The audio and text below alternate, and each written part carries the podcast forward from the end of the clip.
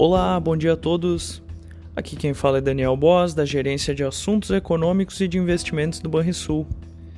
E esse é o nosso Morning Call.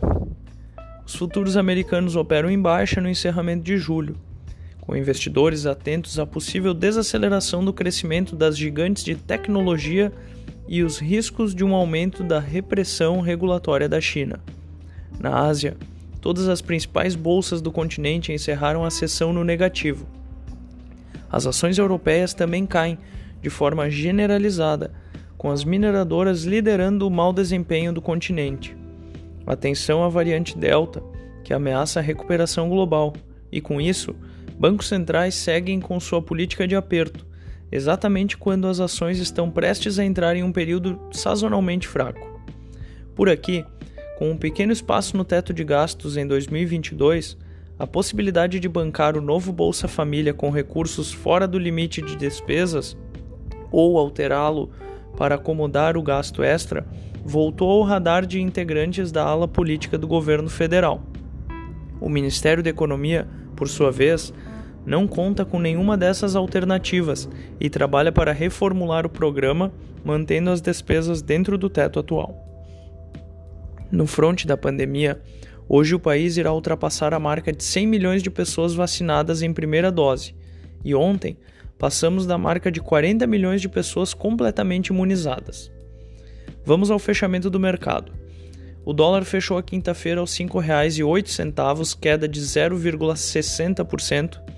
O Ibovespa fechou aos 125.675 pontos, queda de 0,48% e o S&P 500 fechou aos 4.419 pontos, alta de 0,42%.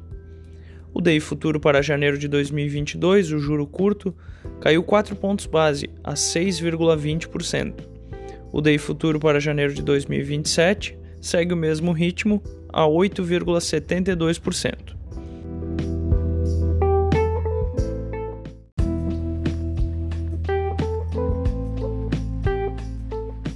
Agenda do dia.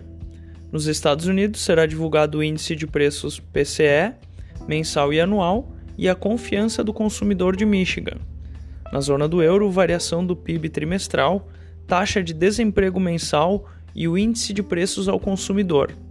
Na China, será divulgado o PMI industrial. E por aqui, a pesquisa PNAD contínua mensal, com projeções apontando para a primeira queda na taxa de desemprego desde dezembro essa queda deverá ser motivada pelo ritmo de vacinação e a reabertura econômica, que começou a ganhar tração a partir do mês de maio. O resultado primário do setor público deve ter déficit primário de 64,2 bilhões em junho. A mediana representa um déficit 68% menor do que o registrado em junho de 2020, além da relação da dívida líquida e bruta sobre o PIB mensal, que também será divulgada nesta data. Tenham todos um excelente final de semana.